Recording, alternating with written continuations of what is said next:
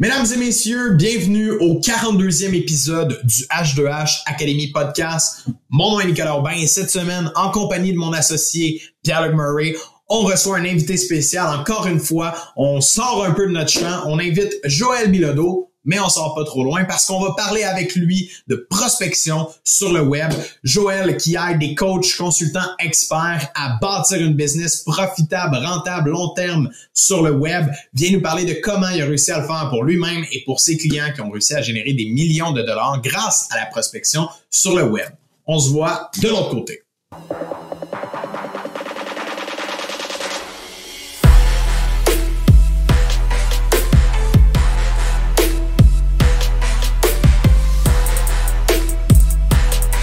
Donc, aujourd'hui, euh, invité spécial qui va euh, venir nous partager un petit peu des trucs, conseils sur la prospection. Euh, Joël Bilodeau qui est avec nous. Joël qui a été euh, notre propre coach à nous dans AJH Academy. On a lancé notre business. En fait, on n'avait rien de lancé dans notre business. puis on a embarqué dans les guerriers du web, donc la méthode QLT. Donc, tu es le président fondateur, c'est bien ça, je me trompe pas, je manque pas de, de bout sur ça.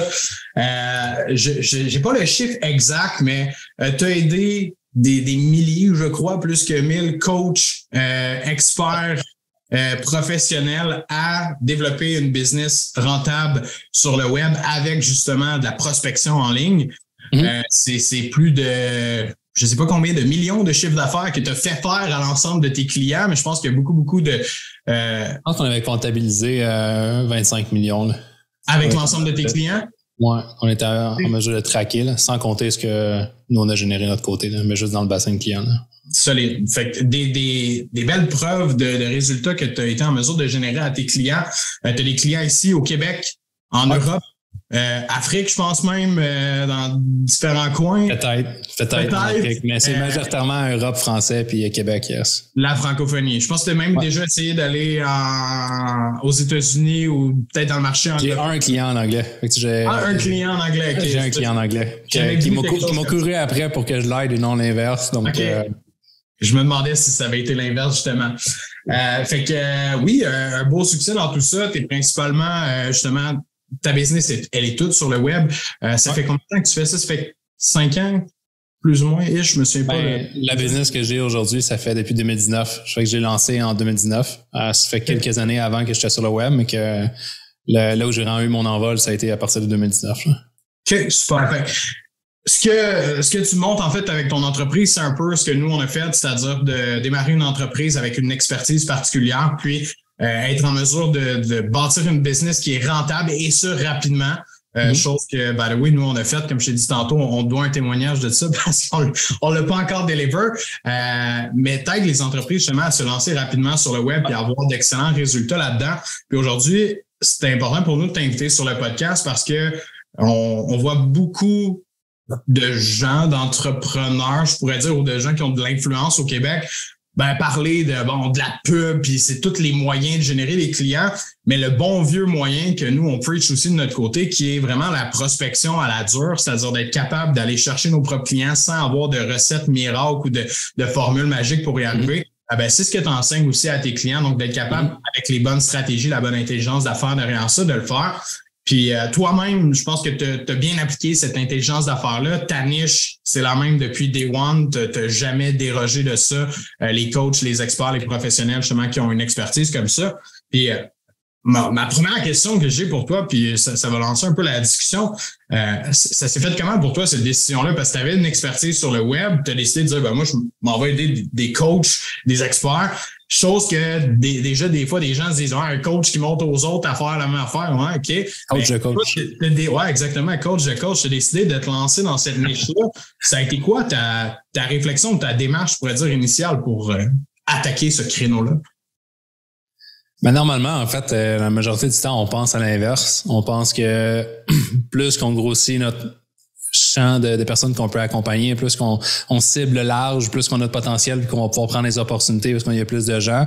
J'ai réalisé que c'était vrai sur papier, mais pas réellement vrai en pratique. Donc, euh, Euh, ce qui est arrivé, c'est qu'en fin 2018, euh, il est arrivé beaucoup de trucs négatifs dans ma vie. Euh, fausse couche, euh, j'étais tanné de ma business, je regardais mon horaire, j'avais envie de vomir. Puis euh, même si j'avais réussi à avoir des clients dans plein de domaines différents, je trouvais que c'était difficile de continuer de grandir parce que tout était basé sur du sur-mesure. D'un client à l'autre, c'était différent. Les messages étaient différents. Puis finalement, je devais tout le temps reprendre pratiquement tout ce que j'avais créé pour une personne, puis couper, repartir à zéro, puis faire quelque chose avec un autre. Donc je me suis dit, je veux doubler ça, mais comment, comment, comment je peux faire? Parce que réellement, tout est basé sur mon temps. Puis à terme, j'ai réalisé que les gens que j'aimais, j'avais plus de facilité à accompagner, puis ceux que j'aimais le plus aider, puis que je comprenais le plus également, étaient les gens qui étaient justement des coachs, des consultants euh, qui, euh, qui avaient une expertise puis qui voulaient développer sur le web. Fait qu'à ce moment-là, c'est là que j'ai décidé de dire, tu sais quoi, ben, j'arrête d'aider les autres.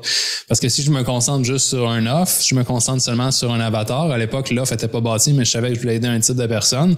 Je me suis dit, ben c'est facile de devenir le maître de ces de cet avatar-là si je baigne constamment dans leur réalité.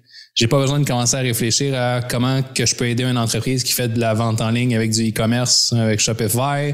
Pas besoin d'aider quelqu'un qui est pignon sur rue. Parce que là, je commençais à euh, comment tu vas être expert dans tout, en fait? C'est pas vrai que tu es le meilleur à aider les pignons sur rue en même temps que les, ceux qui sont des boutiques en ligne. C'est pas le même set de réalité, de skills. Fait que même si tu dis oui, je sais faire de la pub, à quel point ta pub va être performante pour toutes ces audiences-là? Ça le sera pas, parce qu'ils n'ont pas besoin des mêmes choses et ce n'est pas la même réalité. Par contre, je me suis dit, est-ce que je suis capable de créer quelque chose qui est autant bon pour quelqu'un qui est coach en développement personnel, que coach en business, que coach en marketing, que coach, of course, parce que sensiblement, ils utilisent le même modèle. Donc, que j'ai décidé de rétrécir le nombre de gens que j'aidais. D'un point de vue business, mais aussi parce que j'étais tanné d'aider les autres types de personnes. Ouais, puis ça, ça, ça fait peur à beaucoup de gens de prendre ce choix-là. C'est comme si la business allait s'effondrer. Puis finalement, quand on leur explique, ils ont besoin d'avoir une preuve sociale, que ce soit de nous ou de différentes personnes qu'on a coachées, mais c'est une excellente preuve ici que si tu n'avais pas focalisé toute ton attention là-dessus, tu n'aurais jamais réussi à, créer le succès monstre que tu as bâti avec qualité. Malgré le fait que la niche est comme, je sais pas, 20-25 000 personnes en Europe, au Québec, ça reste que, tu sais, t'es rentré dedans puis t'es devenu la, la, sommité, selon ma perspective, là, euh, la sommité dans cette niche-là, tu sais. Fait que, qu'est-ce que tu dirais aux gens qui hésitent à, genre, rétrécir leur audience pour se développer de façon importante dans ce créneau-là, tu sais? Ben, je dirais calcul, tu as besoin d'avoir combien de clients? Parce que des fois, on fait juste pas faire le calcul derrière. Tu sais, euh, si tu as 25 000 personnes dans ton audience puis tu penses que c'est trop petit, ben, même si tu as juste 1000 clients sur ces 25 000-là, on parle même pas de, de 10% on parle de 2,5 de, de ton audience que tu aurais en client.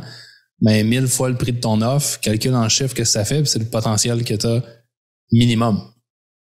Exact. J'ai commencé à me dire, OK, j'ai pas besoin d'avoir 100 000 clients. Fait la grosseur de l'audience n'est pas vraiment importante parce que derrière, on n'aura jamais 100% d'une audience. Fait que si j'ai 10% de l'audience, est-ce que je reste profitable? Si j'ai 1% de l'audience, est-ce que ça fait du sens? Est-ce que je suis en mesure d'aller chercher 1% de l'audience? Of course. Ça équivaut à combien ça d'ailleurs en potentiel? C'est là que j'ai commencé à faire les mains dans ma tête, me dire, ben réellement, ça donne combien 100 clients? Ça donne beaucoup plus que ce que j'ai jamais fait dans le passé. Fait of course, je vais me concentrer là-dessus. C'est là que j'ai réalisé que la grosseur de l'audience n'était pas réellement qu'est-ce qui, euh, qu'est-ce qui allait te permettre de faire euh, énormément d'argent et énormément de revenus. Est-ce que c'est vrai à un certain point que la grosseur d'audience va jouer un rôle? Oui, mais beaucoup plus loin que les gens y pensent. On, parle de millions et plus là, que ça va commencer à toucher. Là. En bas de ça, ça touche pas vraiment.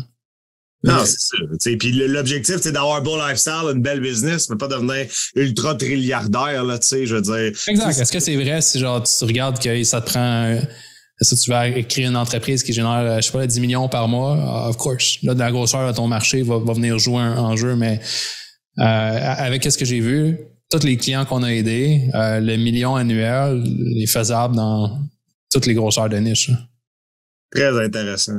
les gens ont la frousse de ça, on dirait, parce que ils, pensent que dire OK, ben là, je vais aller dans cette niche-là, mais genre, faut que j'aille chercher 100% de la tarte, là, tu sais, si je m'en vais dans cette niche-là. Puis c'est exactement ce que tu viens de, de revirer de bord. En fait, c'est quoi tu as besoin pour atteindre tes, tes objectifs, ce que tu veux? La réalité, c'est qu'il n'y a personne qui a 100% de la tarte. Là. Tu regardes même Pepsi puis Coca-Cola, ils se la divisent en deux, là, même si c'est un excellent, un gros marché. Puis il y en a des petits joueurs là-dedans probablement qui sont très profitables, qui ont des belles business, qui vont chercher un 2, 3, 4, 5% parce qu'ils sont très target dans, dans qu'est-ce qu'ils vont offrir. J'aime cette réflexion-là. Puis, à, ben pas à l'opposé, mais dans un autre sens, on voit beaucoup de gens qui sont comme Ah, mais si je me spécialise avec eux, je pourrais plus aider les autres. Ils ont peur souvent de cette perte-là, de dire Ah, mais je me spécialise avec eux, fait que ceux-là, ils viendront pas vers moi ou ils me parleront pas. Ouais, mais so what? Ils viennent déjà pas vers toi à l'heure actuelle, puis c'est souvent ça le cas, puis on le voit dans les, les gens qui sont très, très généralistes dans l'ensemble de leur service qui offrent, c'est que. Le manquer. Oui, oui, exactement. Ils ont peur d'en manquer, mais au final, il, en manque beaucoup plus parce qu'ils n'ont pas de cible précise, ils n'ont pas de, de, chemin qui est tracé en avant d'eux, puis tout ce qu'ils font, c'est des coups d'épée dans l'eau, puis des, des, des, je pourrais dire des publications parce qu'on est dans le contexte du web ici, mais ils s'adressent tellement à tout le monde qu'il n'y a absolument personne qui les écoute à la fin de la journée si ça devient pas intéressant qu'est-ce qu'ils ont Mais souvent, souvent l'exemple que euh, les gens vont prendre pour euh, justifier le fait d'aller dans, dans le général, c'est qu'ils vont prendre Walmart. Tu sais. C'est ça que j'allais sans, sans, réaliser que Walmart, ils ont un brand incroyable et ça reste une, clientèle qui est basée sur des petits prix. Donc, euh, t'as pas vraiment le choix quand tu vas vers cette ligne-là où que si ton produit est très, très à petit prix, c'est sûr que ça prend un gros volume de clients, un gros volume d'audience pour être en mesure de percer là-dedans. Mais se comparer à Walmart n'est pas nécessairement la bonne façon parce que qui initialement va aller te voir si personne te connaît? être généraliste peut sûrement être bénéfique si tu as tellement développé un positionnement dans ton industrie où ce que les gens te font confiance juste en entendant ton nom. Mais si tu n'as pas développé ce positionnement-là, ben tu vas être orienté vers du marketing direct pour développer ta business, de la prospection à l'arrache, euh, du ads, ces trucs-là. Et beaucoup plus difficile de se faire voir si ton message s'adresse à tout le monde que si tu dis je me spécifique pour ce type de personne-là, puis le message que je dis est seulement bon pour ce type de personne-là. Bouf, automatiquement tu deviens une personne clé pour eux. La référence comme Walmart est la référence pour les bas prix, en fait. Puis c'est drôle qu'on parle de, de ça, puis de, de, différence de prix, parce que la semaine dernière, euh, on a reçu David Grégoire, euh, que tu connais peut-être, Mr. E-Commerce, puis euh, lui qui a la mentalité justement de je vends le moins cher possible pour être le Walmart euh, du sous-titrage ou de ci, ça, ça, en gardant une qualité. But this does make sense. C'est un logiciel. On peut, on faut comparer des pommes avec des pommes. Tu sais, euh, ça fait partie de son modèle d'affaires d'aller chercher une grosse masse de clients parce que plus qu'il y a de clients actifs, plus que l'entreprise a une valeur derrière. Euh, on parle pas de la même chose. Des fois, les gens, ils crossent, pas les mêmes industries, là. Donc, forcément, c'est pas les mêmes industries, pas les mêmes méthodes de travail. Ouais. Ah, évident, vas-y. Ici, je veux, je veux enchaîner. Tu, sais, tu disais le choix de positionnement, tu sais, puis PC Jolicoeur, je pense que c'est un excellent exemple sur TikTok. Tu sais, lui, son, son audience est vraiment broad. Conseiller financier, right? Euh, non, euh, courtier hypothécaire. Courtier hypothécaire. Il réussit ah vraiment à, frapper vraiment large pour aller chercher toutes sortes de mandats, tu sais. Mais comme, puis à, à, cause qui est très, très fort, les gens le regardent en disant, ben, moi, je vais faire la même chose. Or, ce qu'il a réussi à faire, c'est comme one of, un sur un million, là. Tu sais, c'est exceptionnel. Moi, ce que je ferais, j'étais courtier hypothécaire, je reprendrais ce que euh, ce qu'il a fait, mais j'irais me nicher avec un type de message un type d'avatar parce que là, tout le monde essaie de le copier en mode général. Mais euh, il parle vraiment bien, même, puis il est drôle. Fait que euh, c'est pas tout le monde. Je vois le monde sur le web, là, passer le courtier hypothécaire, se mettre à faire des vidéos, puis c'est comme. D'autres, t'auras pas le. T'auras pas ça, là. T'auras pas ça. C'est impossible. Prends-toi un angle différent. on essaie de l'avoir sur le podcast parce que c'est comme hallucinant ce qu'il a réussi à créer, mais en même ah. temps, les gens veulent tout le copier, mais tu peux pas être un PC Joli Cœur 2. Oublie ça. c'est pas toi. yes. Va nicher avec la même stratégie, mais adresse-toi, mettons, euh, aux investisseurs immobiliers ou à ceux qui font... Les gars de construction, euh, amuse-toi, va dans cette ligne-là, puis deviens le meilleur à rencontrer des blagues de gars de construction, puis tu vas te positionner, puis... Tu sais, tantôt, Nick, tu parlais de les gens ont peur parce qu'ils disent pour le restant de leur vie, ils vont juste aider ces gens-là. C'est pas vrai. Parce qu'à terme, tu peux expandre ton audience, puis tu peux expandre des divisions, tu peux aider d'autres types de personnes, mais c'est beaucoup plus facile à le faire quand ton nom veut dire quelque chose, quand tu as les ressources financières derrière pour supporter une autre clientèle, une autre division. Quand tu es tout seul et tu un one-man show, rentre pas la tâche plus difficile que créer un, un, un, ben, un généraliste dans ton avatar. Faut, faut qu'elle se crée cette notoriété-là. Là. Faut qu'elle qu'elle parte de quelque part. Puis tu sais, on en voit beaucoup des gens venir voir nous que son, son rookie, là, en voulant dire qu'il commence son année 1 en business, euh, année 1 dans les conseils financiers, on en a beaucoup avec qui on travaille, puis commence à commence là, dans le métier, mais tu as besoin de, de, te spécialiser justement, puis de te faire un nom, puis d'avoir du feedback des gens qui ont dit hey, son service il est écœurant, mais pour aller chercher ces clients-là, c'est par là que ça passe, par la, niche, de spécialiser là-dedans, puis tu vas être capable de, ensuite de ça, puis comme je le dis souvent à nos clients, tu changeras de niche si tu es tanné dans, dans deux ans, trois ans. L'important, mm-hmm. c'est que tu comprennes le mécanisme de ça, comment le faire, puis comment ensuite être capable de faire un pivot stratégique ou justement, comme tu l'as dit, d'aller l'élargir pour dire, hey, c'est quoi, je suis tanné de travailler avec ces clients-là, puis j'ai le goût de plus que ça. Même toi, je pense que ta niche, elle évolué un peu aussi à travers le temps. Ça se peut-tu? Il me semble que les. au début, tu serais peut-être des coachs qui startaient ou peut-être c'est moi qui ouais. ben, on a commencé à pouvoir. avant, on vendait pas nos autres accompagnements à les gens plus avancés. C'était seulement basé sur tu pouvais juste prendre nos autres accompagnements si tu étais dans notre client initial, dans notre roster de clients. Donc, euh, notre marketing était juste ciblé pour des gens qui débutaient puis qui avaient, mettons, sous la barre 10 000 par mois. Puis, euh, dans les dernières années, je pense, dans les derniers deux ans ou dernière année et demie, on a, on a décidé de, de, pouvoir laisser les gens rentrer aussi dans nos accompagnements plus avancés, même s'ils venaient pas de notre roster initial. Donc, ça, ça a été un move qui permettait d'expandre l'entreprise. Euh, mais c'est toujours basé sur le même type de clients, juste ils sont plus avancés aujourd'hui. Oui, c'est ça. Ben, en voulant dire, tu as cherché une braquette de d'évolution dans ta même clientèle. Au lieu des juste des gens qui faisaient 10 000 par mois dans leur business, on a commencé à pouvoir les supporter, même vous êtes déjà 30 000 par mois, 50 000 par mois, 80 000 par mois. Parce que, ben, au fil du temps, mais nous aussi, on a prouvé qu'on était en mesure de, de, de, les, de les monter à plus haut, ces gens-là. Donc, euh, non, mais ça te, ça te prenait une certaine notoriété pour arriver à faire ça. Tu n'aurais pas pu commencer jour 1 non plus puis dire mm. j'aide le monde qui font 90 000 par, euh, par mois. J'aide les gens à faire 100 000 par mois, passer à 200 000 par mois, mais j'ai fait zéro par mois. Exactement. Ça n'aurait pas bien. Euh, Ici, là, le, point là, qui est très important là, sur le décortique, c'est l'importance de la niche, c'est commencer à amener du cash dans le shop là, pour qu'il y ait un stream d'argent qui rentre de façon stable, mesurable et quantifiable. Puis après, si tu veux t'éclater parce que tu as du capital risque puis tu veux diversifier tes, tes, mm-hmm. tes offres, ben là, c'est le bon timing. Mais commencer à tirer à mitraillette pour tout puis faire rien nulle part avec quelqu'un qui comprend pas t'es qui nulle part, ça marche pas, tu sais. Puis on essaye de l'expliquer autant comme autant aux gens, tu sais. Mais là, ici, on a deux business, la nôtre et la tienne, qui sont basés sur cette stratégie précise, ben, précise puis qui fonctionnent de façon très intéressante, tu sais. Fait que, tu sais, à un moment donné, pour tout le monde, si vous si vous avez pas compris encore, revenez en individuel, nous questionner, nous bombarder. Alors, on va, on va soulever vos croyances limitantes, mais ici, là, c'est clair que si tu t'adresses à un individu, même le côté opérationnel devient plus facile parce qu'à mesure que tu as avancé, j'imagine, Joël, la première année, tu as, eu des succès, puis tu as eu sûrement eu moins de succès que certaines personnes dans ton coaching. Mais mhm. aujourd'hui, tu es tellement guiré, solide, tu connais tous les angles morts, tous les problèmes potentiels qui peuvent arriver que tu as quasiment les réponses à tout. Est-ce que c'est ta réalité? Mais quand tu juste un type de client, tu deviens vraiment bon à savoir qu'est-ce qu'il y a de besoin. Fait que derrière, tu es capable, quand tu fais une chose pour quelqu'un, tu es capable de le reproduire pratiquement copier-coller pour quelqu'un d'autre parce que il vit sensiblement la même chose, il vit sensiblement la même chose dans sa tête. Donc, euh, les efforts que tu mets sont pas constamment à refaire. C'est là que je disais tantôt, euh, quand j'ai fait le switch d'aider plein de types de gens à un type de personne, c'est j'ai commencé à voir mon offre comme un produit. Au lieu que ce soit une offre sur mesure, comment je peux productize mon offre puis mon système derrière pour que je puisse aider un gros volume de gens, mais que ça me prenne pas à chaque fois que j'ajoute une personne encore plus de temps en support derrière ou encore plus de temps à refaire des nouvelles choses. Ça a été ça la force parce qu'on a pu acquérir énormément de clients euh, sans sacrifier le, taux de succès parce qu'on est en mesure de, de, bâtir des choses qui étaient bonnes pour une et pour une autre personne ensemble. J'aidais quelqu'un qui rentre dans l'e-commerce puis quelqu'un qui fait du coaching puis je les mets dans le même accompagnement. Mais euh, ce que je dis à lui pour le coaching, il faut que l'autre travaille fucking fort pour se dire comment ça peut être applicable à moi pour mon d'entreprise quand je vends des produits en ligne à 50$, puis toi, tu vends un étiquette à 3000. Pas la même affaire. Pas la même affaire. Non, définitivement.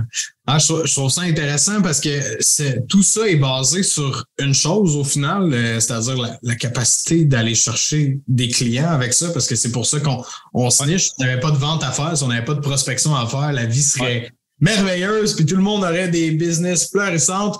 Puis ça, on le voit parce que beaucoup des gens euh, qu'on rencontre qui sont des nouveaux entrepreneurs sont comme tabarouette, je me, rendais pas compte qu'il fallait que je vende en tant qu'entrepreneur. Tu sais, je, suis tellement bon dans mon domaine, je sais qu'est-ce que je fais, mais je me, je me rendais pas compte que fallait que je vende, fallait que je fasse de la prospection, puis je mette ça en place. Puis toi, tu as développé justement pour tes clients une stratégie de prospection uniquement sur le web, euh, chose qu'on est venu chercher avec toi. Euh, c'est une des raisons principales dans lesquelles on, a décidé de prendre ton accompagnement parce qu'il nous manquait ces, petites méthodes-là qu'on ne comprenait pas à 100% Puis, euh, tous tes clients fonctionnent avec ça, tous tes clients roulent avec ça, ou du moins atteignent leur premier ce qu'on pourrait dire, justement. Mm-hmm. C'est dans là qu'ils veulent atteindre cette notoriété-là avec ça. Comment tu vois ça, la prospection sur le web? Est-ce que est-ce que c'est quelque chose qui va fonctionner pour les 100 000 prochaines années à venir ou il y a une certaine, euh, je pourrais dire, pas un certain quota, mais peut-être que ça devient un peu saturé. Il y a de plus en plus de gens qui en font. Ici, on est au Québec, je ne sais pas dans d'autres sphères ailleurs. Mais est-ce que c'est quelque chose qui se sature avec le temps ou est-ce que ça va toujours fonctionner? Ben, la méthode va saturer, mais la prospection en soi, non. Euh, si on regarde euh, depuis, tu dis, on va regarder les 100 000 prochaines années. I don't know, on va être où, man? Je sais même pas si on va être là. En tout cas, nous, of course, on sera pas là. Pas là. I don't know, on va regarder selon ce que notre papa Ellen nous dit.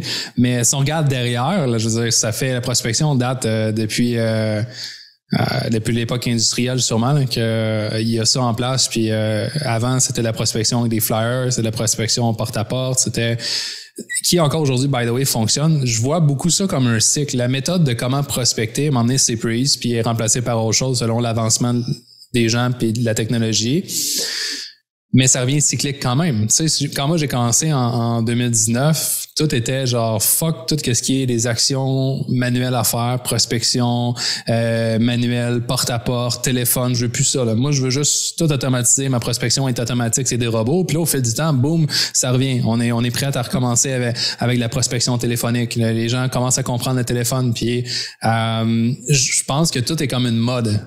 Ça revient. Ça revient quand les gens arrêtent de l'utiliser. C'est une technique de, de, prospection. Quand à un moment donné, ça devient abusé puis tout le monde l'utilise, ça perd en efficacité. Donc, ça vient remplacer par quelque chose d'autre jusqu'à temps que cette nouvelle façon-là devient abusée. Puis après ça, ça se fait remplacer. Puis parfois, ça revient avec une qui fonctionnait là 5 ans et 10 ans. C'est ce qui revient à la surface parce que ben, ça arrête de fonctionner juste quand trop de gens utilisent de la même façon pour un marché X. Fait que réellement, ça va être encore là, je suis persuadé. Mais ici, tu vois, parce que c'est ça, on riait, moi, Pinique, parce qu'on utilise la stratégie de la prospection sur le web pour ouvrir des discussions sur Messenger, sur Facebook, etc. Puis genre, on a comme vraiment changé notre approche parce que là, j'ai dit, Asti, à cause de Joël, parce qu'il forme tellement de monde, on dirait que les gens commencent à être comme, c'est un peu le même message d'opening. Genre, fait que les gens, ils se mettent les breaks. Pour vrai, là, je disais à mon setter en riant, j'étais comme, pour vrai, le mandeur, s'il commande une cuisse, une poitrine au Saint-Hubert, c'est encore lisse. On veut juste qu'ils ouvrent la discussion pour qu'on communique d'humain à humain avec eux. Parce que le fameux message de genre, hey, bienvenue sur H2H, comme tout le monde est comme, yes on veut plus l'ouvrir, tu sais.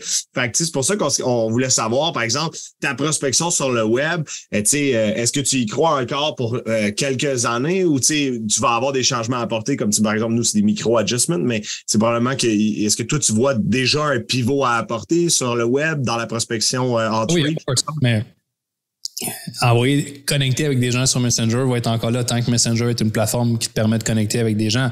Après ça, c'est juste le degré de d'aptitude qui va euh, être sûrement plus. Ça va on va falloir être meilleur en fait pour le faire. Euh, puis il va falloir s'y prendre différemment pour le faire fonctionner. Mais en soi, est-ce qu'on peut quand même prospecter sur Messenger? Ben, jusqu'à temps que Facebook décide d'arrêter Messenger puis qu'on puisse plus parler à des gens sur la plateforme, ben, le format de prospection Messenger va être encore en ligne. Mais comme tu as dit, quand tout le monde commence à dire la même chose, c'est le temps de changer. Ouais, ça, ça, ça devient là, saturé. Modifier qu'est-ce que tu dis? Fait que ton truc de cuisse ou poulet, ça marchait moins pour l'Europe parce qu'ils comprendraient pas la référence, mais mettons pour le Québec, euh, of course que ça crée une entrée différente de qu'est-ce qu'ils sont habitués de voir. Si c'est tout le même message que la personne reçoit après 4-5 fois qu'elle reçoit des bienvenus sur le groupe, euh, comment je peux t'aider, ben elle répondra pas à toi si t'es le premier à te répondre, si t'es le cinquième, elle te répondra pas. Mais si tu arrives avec une phrase différente, tu mets de l'humour là-dedans ou tu utilises des variantes de script, mais of course que les gens vont répondre parce que les gens sont pas tannés de parler à des gens. Les gens sont tannés de se faire approcher de la même façon. Intéressant. Et, ça, ça sur ça. J'ai bien aimé ce que tu as apporté par rapport à la mode, parce qu'on a vécu la même affaire au porte-à-porte. Hein. Quand on a commencé, je m'en souviens, de, toi, tu as commencé peut-être 2010, puis elle, porte-à-porte, je m'en souviens plus exactement. Moi, quand je suis embarqué, j'ai en 2013, au début, ça allait quand même bien. Puis on dirait que 2016, là, quand c'est arrivé, 2016-2017, il y avait plein d'équipes de porte-à-porte partout au Québec. Il y avait plein de monde qui vendait des services door-to-door. Ah. Et télécom. Ben, ils nous ont vu, ils nous ont vu popper après ça, tu sais, tout le monde a fait comme si ça marche pour eux, on va le faire, tu sais. Mais comme, puis aujourd'hui, il n'y a plus personne qui en fait, tu sais. C'est que c'est vraiment un cycle, là, tu sais. Il y a eu une montée, puis c'est mort. Puis, mais c'est ça qui est intéressant quand tu parles de le, dans le cycle, là, parce que pour moi, quand il n'y a plus personne en fait, ça redevient un océan bleu d'opportunités. Puis là, c'est le temps de, de repartir dans cet ordre d'idée-là. Ah, c'est ça. Les flyers, c'est quelque chose que tout le monde est comme, on fait plus ça, etc. Mais si moi, j'envoie des flyers à tous nos prospects, puis on met un QR code dessus qui amène sur un VSL direct ou une vidéo qui transfère vers un call. Qui fait ça? Personne Qui ne va faire ça. Prospect en envoyant une carte de Noël euh, à ses clients cibles? No one. Fait que, automatiquement, je viens de taper dans une source que personne n'utilise. Parce que c'est nouveau puis du jamais vu, mais Ça va Ça Ou complètement- que, ce soit, ou que ce soit disruptive dans, dans la façon dont les gens consomment, dans les habitudes des gens. Si on vient apporter quelque chose de différent, qui sont pas habitués, automatiquement, on est capable d'aller chercher leur attention. Après ça, évidemment, ton marketing, il faut qu'il soit bon, ton message, il faut qu'il soit bien conçu, puis ta stratégie derrière. Mais quand on utilise quelque chose qui est disruptive, ça vient toujours attirer l'attention des gens. Puis le porte-à-porte en ce moment, c'est exactement ça, comme tu l'as dit, PL. Tu sais, on renvoie, nous, des clients à de- cogner aux portes, ils sont comme Tabarnak, OK, j'ai plein de rendez-vous de booker en si peu de temps. Ben ouais, il n'y a personne qui va solliciter le monde. Pour de vrai, là, juste chez nous, là, je suis dans un quartier que, dans le temps qu'on cognait aux portes, là, PL, genre ce quartier-là, même avant que j'habite ici, je dois l'avoir cogné quatre fois en dedans de deux ans. Fait que je sais qu'il y avait des gens qui cognaient aux portes, ben c'était nous, ces gens-là, mais bref. On cognait dans ces quartiers-là constamment. Fait que les gens étaient sollicités. J'ai jamais eu une personne qui est venue cogner à ma porte, je pense une fois en cinq ans depuis que je suis ici. imagine, il arrête de cogner, puis aussi le quartier se renouvelle, c'est pas nécessairement les mêmes propriétaires, fait que derrière, l'opportunité vient pratiquement être à neuf. Fait que tu- quelqu'un quelqu'un qui dit la prospection va mourir, et pour moi, il vit sur une autre planète. Est-ce que la prospection, de la façon que euh, tu l'as fait, va devoir euh, évoluer?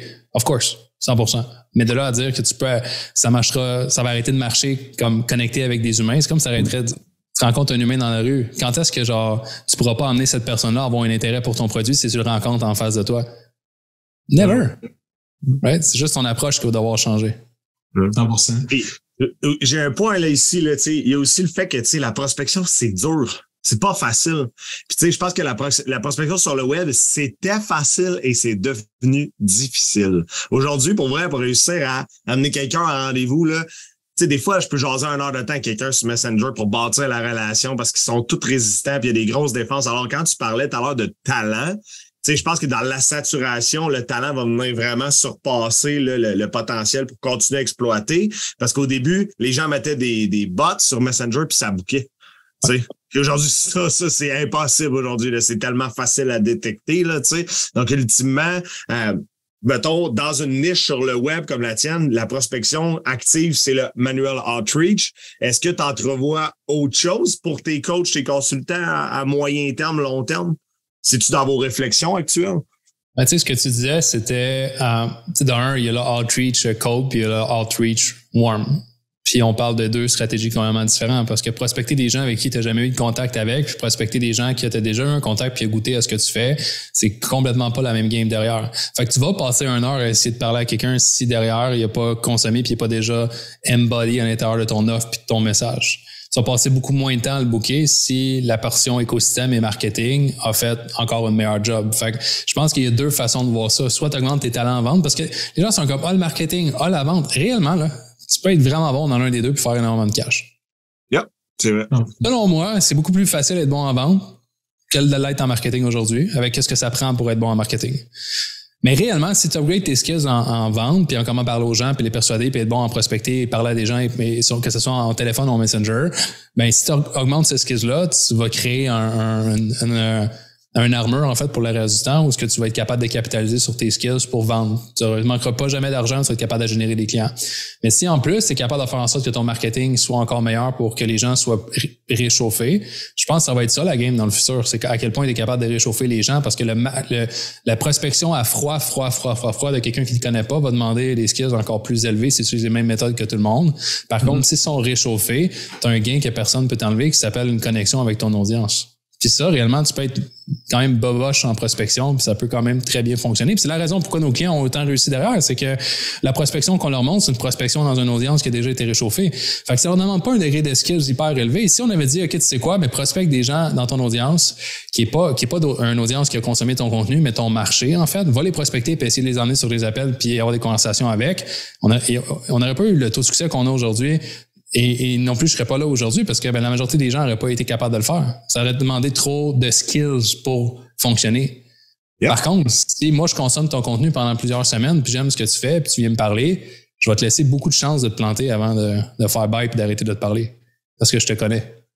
Tu as le droit de faire une coupe d'erreurs dans ton approche, puis ça va passer quand même au final. Je suis 100% d'accord, puis c'est vrai parce que euh, autant que nous, on enseigne aux gens de prospecter à froid à 100% parce qu'on part avec des gens qui n'ont pas de business, pas de notoriété, sweet nada, ben, on travaille sur leur skills de vente parce que je l'explique à tu peux, tu peux pas là, parler à quelqu'un au téléphone avec un script boboche, là, puis je vais le dire comme ça, là, de, de dire tu sais, c'est beau un script, là, mais ce n'est pas suffisant pour personne en vente. Il faut que tu développes ta tonalité, ta capacité à développer de l'assurance, d'être capable d'être ah, La personne a envie de te parler, elle veut te raccrocher à.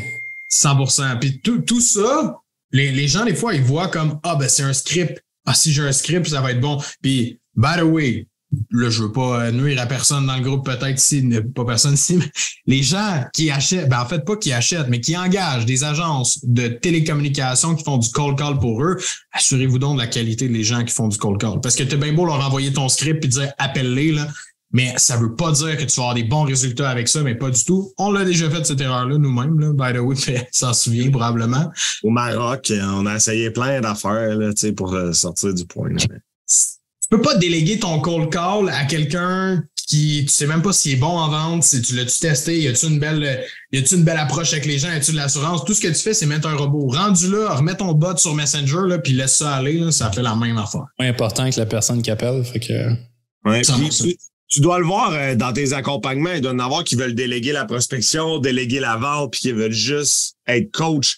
Mais la réalité, c'est qu'ils soit ils donnent tout leur profit à ces tierces ressources-là, puis le message passe jamais avec autant d'impact que la personne eux-mêmes. Parce que nous aussi, on a plein d'entrepreneurs qui cherchent à, à, tout prix à sauver de la vente, de sauver de la prospection, mais faut apprendre à l'aimer, il faut apprendre à. Je pense que ça cache quelque chose. Ça cache une peur, euh, ça cache quelque chose de vouloir se débarrasser trop vite de ces éléments-là. Peut-être parce que dans ta tête, t'es trop big ou trop grand pour faire les petites choses puis d'apprendre à mettre la main à la pâte.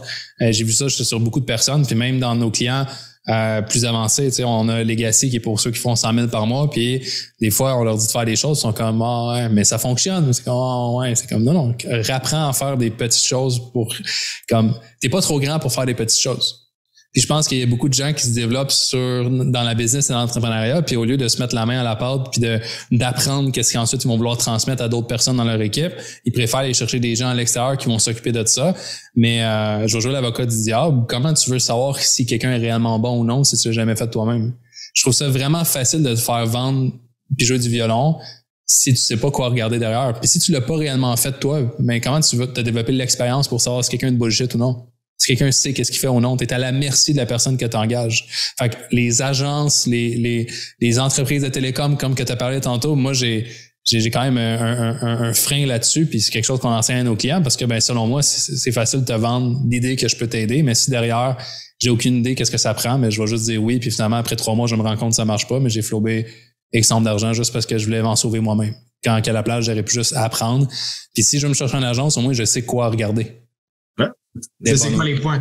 Euh, c'est un bon message pour conscientiser les, entrepreneurs parce qu'il y a beaucoup de gens qui nous écrivent à toutes les semaines. Ils sont comme Ah, je veux pas de la formation en vente, euh, j'aimerais ça avoir des vendeurs. T'as-tu des vendeurs à me référer? T'as-tu ça? Je suis comme Ben, c'est qui qui vend en ce moment? Ben, c'est moi. C'est quoi tes résultats? Ouais, moi, je suis pas bon on va prendre le temps de s'asseoir puis on va regarder si on peut t'aider toi. Puis down the road, on va te mettre des, personnes en place avec toi. On va t'aider à mettre les bonnes personnes pour le faire. Mais ce n'est pas la bonne solution demain matin que je t'envoie quelqu'un. Il va chier dans pelle. Tu seras pas capable d'y montrer les bonnes pratiques de ton industrie. Tu comprends même pas les douleurs, les problèmes de ton, ton client cible. Donc, tu seras pas capable de le transmettre à cette personne-là.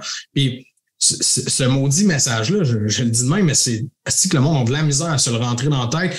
La vente, c'est un skills nécessaire de l'entrepreneuriat. Tu dois le développer. Si tu n'es pas capable de le faire, il y en a qui arrivent à tout déléguer, mais il manque des morceaux là, à leur puzzle ce qui est intéressant ici, puis on a eu une consultation hier avec un étudiant qui avait des sestis de grosses marges de profit sur la vente de ses produits et services. Fait que ça laissait comme beaucoup de marge à l'erreur, beaucoup de marge au fait qu'il connaissait pas son processus de vente. Il sait pas si ses vendeurs ils close ou non. Puis il s'en fout parce que à la fin du mois, maintenant, il fait 100 000 pièces de profit, tu sais. Puis moi, ben, si j'avais eu des cheveux encore, je les aurais perdus une deuxième fois. J'étais comme, t'as-tu idée comment tu perds des opportunités, comment tu perds du cash? Parce que tu sais pas ce que les gens font, t'as aucune métrique pour mesurer alors, à l'inverse, prends une compagnie qui a 3% de marge nette. Tout le monde est sa coche, tout est standardisé. Pourquoi? Parce que s'ils font une petite erreur, ils perdent trop. Fait que ça, c'est un genre de, de syndrome que je vois des grosses marges de genre sans calice, pas grave, on fait de l'argent, mais crime. À, la fin de la journée, t'en perds vraiment, vraiment, vraiment beaucoup, puis ça représente une grosse impact. sais pour tout le monde qui nous suit, Joël le savent, je suis un capitaliste assumé. Là, moi, tu laisses pas traîner 10 piastres à terre, tu le ramasses, à toi, ça t'appartient. Fait que la dernière angle qu'on voulait donner à ce podcast-là, c'est justement tu sais, tu prends des gens qui n'ont pas nécessairement de talent en vente, qui ont plutôt une expertise. Comment tu leur, comment tu leur fais rentrer dans un qu'il va falloir qu'ils closent des clients? Là, ben, si tu penses derrière, c'est quoi tes options réellement? tu veux générer des clients, qu'est-ce qui t'amène à générer des clients? Si tu te mets à décortiquer, c'est quoi le processus? Ben, tu dois avoir des gens à qui présenter ce que tu as à faire. Puis comment tu as des gens en face de toi qui veulent entendre qu'est-ce que tu as à offrir, ben c'est que tu as réussi à les emmener intéressés à entendre qu'est-ce que tu veux vendre et offrir. Comment tu amènes ces gens-là à les intéresser à vouloir ce que tu as à offrir? Ben réellement, il a fallu qu'ils apprennent à te connaître à quelque part, ces gens-là. Fait comment ils ont appris à te connaître? Ils ont appris à te connaître soit avec de la prospection à froid, manuelle, où tu as fait des actions pour rentrer en contact avec, transformer d'inconnu à connu, ou tu as fait de la pub. Maintenant, lequel qui demande le moins de initialement? Bonne question. Right? Ben, réellement, c'est le manuel. Parce que je t'aurais peut-être pas dit ça en 2016. alors, tu veux dire, qu'est-ce qui demande moins, le moins de skills pour aller prospecter? Ouais, définitivement, parce que tout le monde peut le faire, en voulant dire. Tout le monde peut le faire avec un, moindre script ou concept stratégie derrière ça. 100%. Mais je pense que, pour euh, Pierre, ce que tu disais tantôt par rapport à rentrer dans la tête de, euh, ben, si on travaillait aussi sur comment changer leur perception de la vente. Parce que des fois, on veut, on veut s'enfuir de la vente parce qu'on a une mauvaise connotation vis-à-vis de ça. On pense que on vend un service qui est pas approprié. On vend une thermobombe 35 000 plus cher que ce qu'elle vaut réellement sur le marché juste pour fourrer les gens. Euh, on a une mauvaise connotation de ce que c'est la vente quand réellement, quand tu offres un produit, un service qui aide vraiment les gens, ben on pourrait remplacer le mot vente par transformation, par la première étape d'un coaching. On pourrait appeler ça un coaching aussi la vente en fait parce que réellement, ben c'est le début de quelque chose et non la fin de quelque chose. Fait que je pense que c'est là où les les gens doivent passer plus de temps à réaliser que vendre un service, c'est bon pour l'autre personne en face. et non juste bon pour tes poches. C'est moi, ce que je remarque, c'est que souvent, j'ai besoin de donner une bonne claque dans la face à certains de mes étudiants parce qu'ils sont trop hot pour faire de la vente. Comme si la vente, c'était comme un poste de, de merde. dans une entreprise. Mais c'est ceux qui font vivre la business, c'est ceux qui amènent l'eau au moulin, puis c'est ceux qui font en sorte que ça crée de l'emploi, que, que ça crée une structure. Fait que tu sais, j'aimais ça quand tu disais, je te ton, te dis euh, Legacy, ton programme Legacy, ces gens-là, tu leur dis là, reviens à la base. Mais crime, la vente, c'est un essentiel pour réussir dans une business. Tu peux avoir la meilleure expertise du monde, mais si tu convaincs pas, même si ton audience est réchauffée, même si tout le monde est sharp, ton marketing est bien aligné, faut que tu le de la vente. Là il faut que tu closes pour que cette personne-là euh, traverse de l'autre côté puis elle travaille avec toi. Là, là. Puis ça, c'est, c'est souvent quelque chose qui est de notre côté difficile à faire comprendre aux gens. Là. On peut pas nécessairement toujours envoyer un lien de paiement après la vente ou envoyer la soumission. T'sais, nous, on est anti ça à, toute, à toute la fin parce qu'on veut qu'ils contrôlent le processus de vente de A à Z puis que ça vient avec un close at the end. Mais tu sais, cet aspect-là, je pense que tu, tu vis un peu la, même chose de chez toi. Là, mais tu sais, euh, nous, c'est puis ma question, j'essaie de la reformuler, c'est que nous, c'est des entrepreneurs Mm-hmm. Vraiment, tu sais, c'est pas des coachs. Toi, c'est vraiment, ils arrivent avec genre, je veux aider les gens à se remettre en forme. Fait que, tu sais, ils n'ont pas vraiment la notion de, de vente dans leur tête, là, tu sais. Fait que c'est vraiment, tu sais, en, les amenant dans, dans la perception qu'ils doivent apporter quelque chose que tu les amènes à, à les faire comprendre qu'ils vont closer, genre. Ben là, tu parles de comment supporter l'audience d'entrepreneurs ou les coachs? Parce que réellement, derrière. Ben, nous, ce qu'on fait derrière, ben, c'est de leur montrer que la vente, finalement, c'est pas réellement négatif, mais c'est positif. C'est positif. Pourquoi? Parce que tu aides réellement la personne derrière. Mais selon moi, peu importe que tu vends un service ou un offre, que tu vends de la télécom ou tu vends euh, des alarmes ou que tu vends un autre service, euh, ton service devrait combler le besoin d'une personne en face de toi. Donc, c'est bon pour la personne. Fait que derrière, je pense que cette idée-là, que tu sois dans l'industrie du coaching ou non, euh, si tu arrives à mettre dans ta tête que vendre est bon pour l'autre personne en face de toi, tu vas vendre en crise. That's it. C'est vraiment bon. Ça, c'est un bon là. Ben, on, on, essaie toujours d'enligner les gens sur cette euh, mentalité-là parce qu'il y a beaucoup de gens qui sont en affaires aussi pour le cash, autant qu'on est là pour ça, euh, puis qu'on on est là pour gagner. Fine. Which is, euh, je pense que PL l'a dit, qu'assumer 10 pièces à terre, je veux l'avoir, mais il y, a une chose quand même à réaliser derrière, c'est que ben, c'est pas tout le monde dans ton équipe qui est là juste pour le cash. there's one thing aussi. Toi, toi l'entrepreneur, maybe, mais les gens dans ton équipe, not necessarily. Sinon, comme, ils vont tous partir et ils vont bâtir autre chose par eux-mêmes. Fait que si tu veux bâtir une entreprise qui perdure dans le temps, ça doit pas juste être basé là-dessus. Mais quand tu réalises réellement que pour le, plus que tu donnes de valeur, le plus que tu as, d'argent derrière, mais c'est assez facile à, à, comprendre que si tu mises sur redonner aux gens, puis servir les gens, puis donner de la valeur, même si ça peut sonner énergétique ou wouhou, ben c'est réellement ce qui va t'apporter un autre niveau dans ton entreprise parce que le marché va toujours récompenser là où il y a le plus de valeur. 100%. Puis j'avais lu quelque part que la, personne, elle expliquait comme ça, elle disait, je, mesure mon impact que j'ai envers mes clients puis les gens avec le nombre d'argent que je fais. C'est la façon pour moi que je suis capable de voir. Plus que j'en fais, ça veut dire, ben, plus que j'ai aidé de gens, plus que j'ai été en mesure de faire des changements. Fait que, définitivement, je pense que le message, on le pose de toutes les façons possibles, mais la vente, c'est nécessaire. Puis c'est bon au final quand tu le fais pour les bonnes raisons puis pour aider les gens au final. Moi, j'ai un dernier point. Euh, ça fait quoi, 35 minutes, 38 minutes, on est pas super. Dernier point, euh, peut-être sur lequel je voulais te questionner.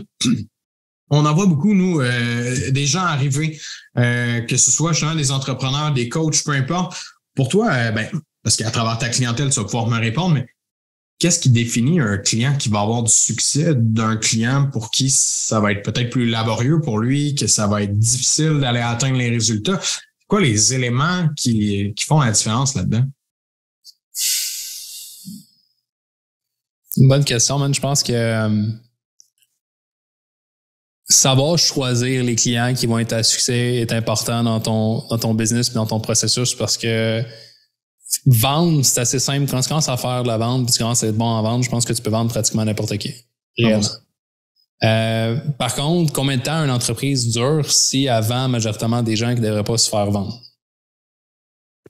Pas longtemps. Pourquoi? Parce que le bad marketing commence à prendre plus de poids. Tu commences à avoir derrière. Mentalement, en tant qu'entrepreneur, tu as de la misère de coucher le soir parce que tu te rends compte à quel point tu as vendu de la merde. Fait que c'est un feu de paille, right? Fait que je dirais la première des choses pour faire la différence entre un client qui va réussir ou non, ça se passe avant même de faire ça. C'est dans ton processus de vente, comment tu détermines si quelqu'un va avoir du succès ou non. Puis tu vends seulement à quelqu'un qui a réellement des chances de ah ben, réussir. Ça, ça, je suis 100% d'accord. Puis, tu sais, on, on, applique ça de notre côté aussi. Puis, tu sais, on en fait des ventes des fois avec des gens qu'on est comme, je l'ai averti, tu sais, j'ai dit qu'il y avait ça, ça, ça, ça, ça à faire, puis qu'il part de plus loin que d'autres, puis qu'il a besoin de mettre les étapes. Puis j'en vois des gens comme ça réussir davantage que d'autres qui sont naturellement très bons, performants, qui se pognent le cul. Mais tu penses que lui, il aurait, tu penses que lui, il va scorer big time, mais finalement, euh, tu vois qu'il est un petit peu plus lazy. Moi, ah, ce que, j'ai vu, c'est ça, les, les, gens qui sont les plus prometteurs, ceux qui chient le plus dans pelle, puis les gens qui ont moitié potentiel, finalement, ceux qui te surprennent. Ouais, effectivement, mais juste pour revenir sur ma, question, parce que tu sais, je, je veux pas savoir par rapport à la vente vraiment, mais plus par rapport parce que j'ai posé une question similaire à David la semaine passée, puis j'avais le goût de rentrer là-dedans parce que tu sais, c'est quoi, tu vois les forces de tes clients que tu dis, oh, tabarouette, les gens qui ont ça, déjà, tabarouette, ils, ils partent avec une longueur en avance. Parce que moi, j'avais posé la question, c'est quoi qui est, qui est, le plus important pour toi d'un entrepreneur ou selon toi, c'est quoi sa plus grande force? Est-ce que c'est plus son intelligence d'affaires, euh, ses compétences ou plus au niveau résilience, justement. Fait c'est quoi ton. Ben, loin avec ça, je dirais, je pense, euh, charisme, man.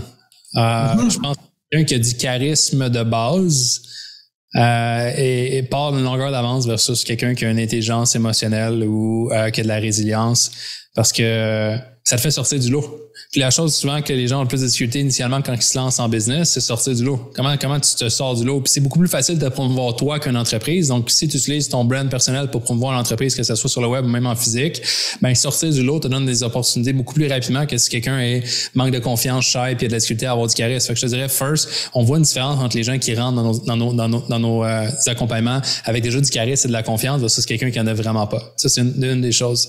Ensuite, euh, ben, je vais sembler... Euh, QQ, man, mais quelqu'un qui, qui a réellement un pourquoi qui fait du sens puis qui est pas juste de la merde parce qu'il l'a entendu dans un podcast, euh, ça fait vraiment une grosse différence, man, parce que n'importe quelle roche sur ton chemin semble plus grande si tu sais pas où tu t'en vas. C'est QQ, euh, c'est vraiment pas QQ. Là. on est des pros défendeurs du Y, by the way. Là. Puis, justement, je trouve ça dommage qu'on doit dire c'est QQ parce que tabarnak, c'est pour moi, c'est de l'héroïne le matin, mon Y. Là, fait que c'est genre far away du QQ, c'est genre même une raison. Puis je l'associe davantage à la résilience, ceci dit, le Y, parce que c'est le Y qui nous permet de dire. sais soit de travailler ta résilience ou tu peux travailler ton why, mais par défaut, si tu travailles ton why, ton why, ton pourquoi, puis la raison pourquoi tu fais quelque chose, ben automatiquement, mais tu es prêt à passer à travers pratiquement n'importe quel champ de bataille, man. Que tu te fasses lancer des roquettes ou non, tu es prêt à, avancer. Si tu sais pas pourquoi tu te bats, pourquoi tu te battrais? On, on, revient en arrière dans le temps des Romains, man. Puis ceux qui gagnaient, c'était pas nécessairement ceux qui avaient le plus d'épées ou ceux qui avaient le plus de gens derrière. On voyait des barbares à 300 versus 2000 derrière, puis ils étaient capables de gagner. Logiquement, 300 versus 2000 doesn't really work. Fait que pourquoi ils sont capables d'en sortir vainqueurs? Mais il y en a un, man, que pourquoi était vraiment fort dans la gang. Puis l'autre, ah. il se battait juste parce qu'il y avait une paye derrière. Fait que même si on est capitaliste, même si on souhaite faire beaucoup d'argent, derrière, euh, faire beaucoup d'argent n'est pas le why ultime parce que ben arriver un temps, euh, faire beaucoup d'argent change quoi dans ta vie? Pas, pas, grand chose. Hmm.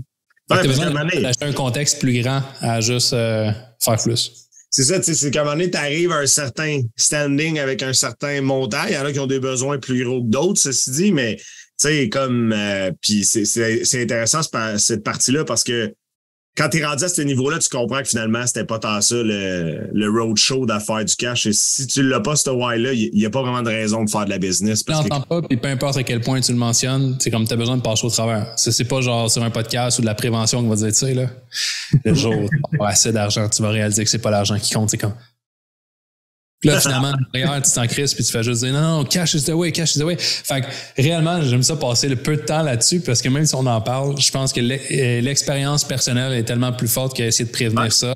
Fait que tout le monde le réalise à la fin, mais même si je te dis, tu vas faire comme oui, c'est ça. Puis tu vas aller quand même la taper. Mais quelque chose que tu as dit qui est euh, que je vais mettre l'accent dessus, c'est que c'est pas tout le monde qui a le même seuil, mettons, de goal financier.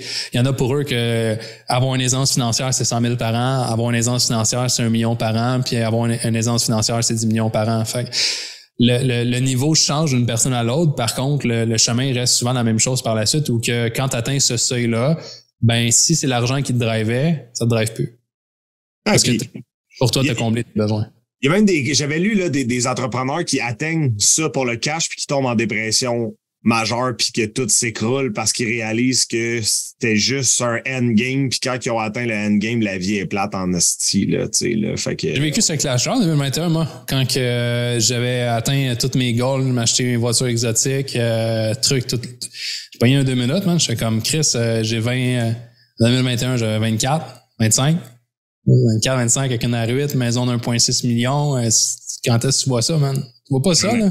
Fait que moi, le petit cul, Joël, qui toute sa vie a voulu grandir et d'être millionnaire, je l'atteins fucking jeune. Puis je suis comme, moi, il me reste trois quarts de siècle. Mettons là, que je me donne 80 ans, il me reste fucking 60 ans à vivre, man.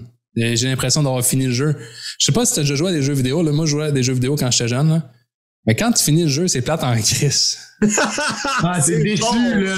What's next? C'est quand? C'est quoi la suite? Hein? T'es comment? Oh, il y a des missions d'extra. T'es comme, je vais pas les faire. Je m'en foutu les missions d'extra. J'ai fini la mission campagne principale. C'est la même affaire qui s'est passée. Fait que, oui, je dirais que personne n'en parle, mais c'est tout, le temps quelque chose qui arrive. Euh, ton pourquoi initial, quand tu l'atteins, euh, il faut que tu le remplaces par quelque chose d'autre. Sinon, euh, tu commences à perdre un peu le, le la suite sur qu'est-ce qui te fait avancer, qu'est-ce qui te fait progresser. Puis moi, j'ai tout le temps été quelqu'un qui aimait la croissance, la progression, l'avancement. Mais si j'arrêtais de voir la prochaine croissance, la prochaine progression était quoi, euh, ça a été un moment qui était un peu plus tough. Pendant une couple de mois, euh, ça a été tough mentalement pour ça.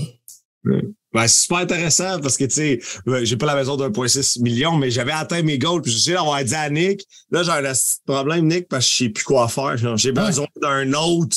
Puis là, comme, ah, le 1er janvier, on a 2 janvier, j'ai dit ah, terre à bois peut-être. Fuck, le 15 janvier, il avait déjà acheté à terre à bois. Là, sais quand.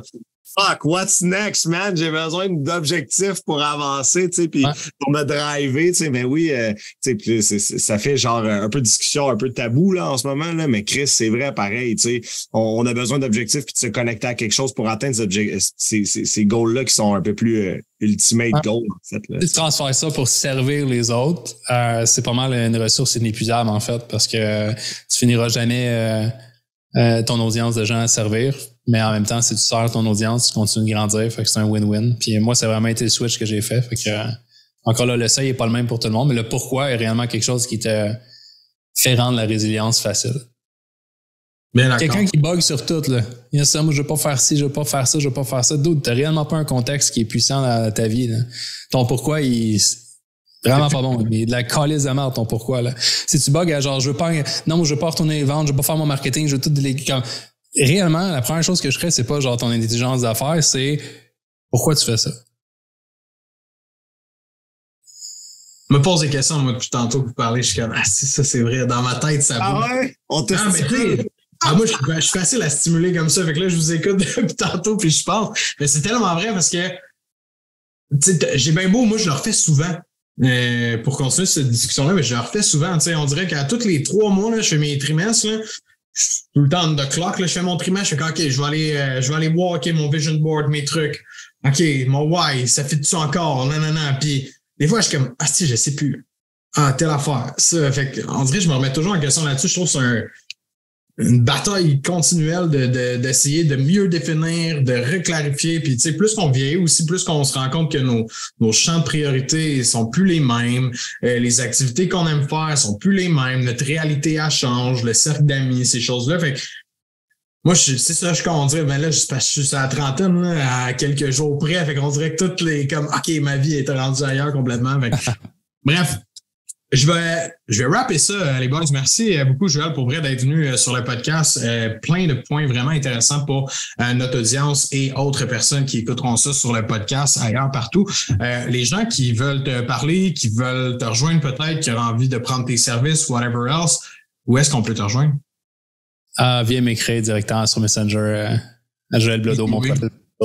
Ou le groupe Accélération pour Coach, un des deux. Il y a un petit crochet bleu à côté de son nom en plus sur Facebook. J'ai payé Meta pour ça. Là. on est deux, sauf que moi, ils font rien de bon quand je leur paye ça, vos grand. merci, Joël. Plaisir, guys. Merci à tous et à toutes d'avoir été présents avec nous pendant ce 42e épisode.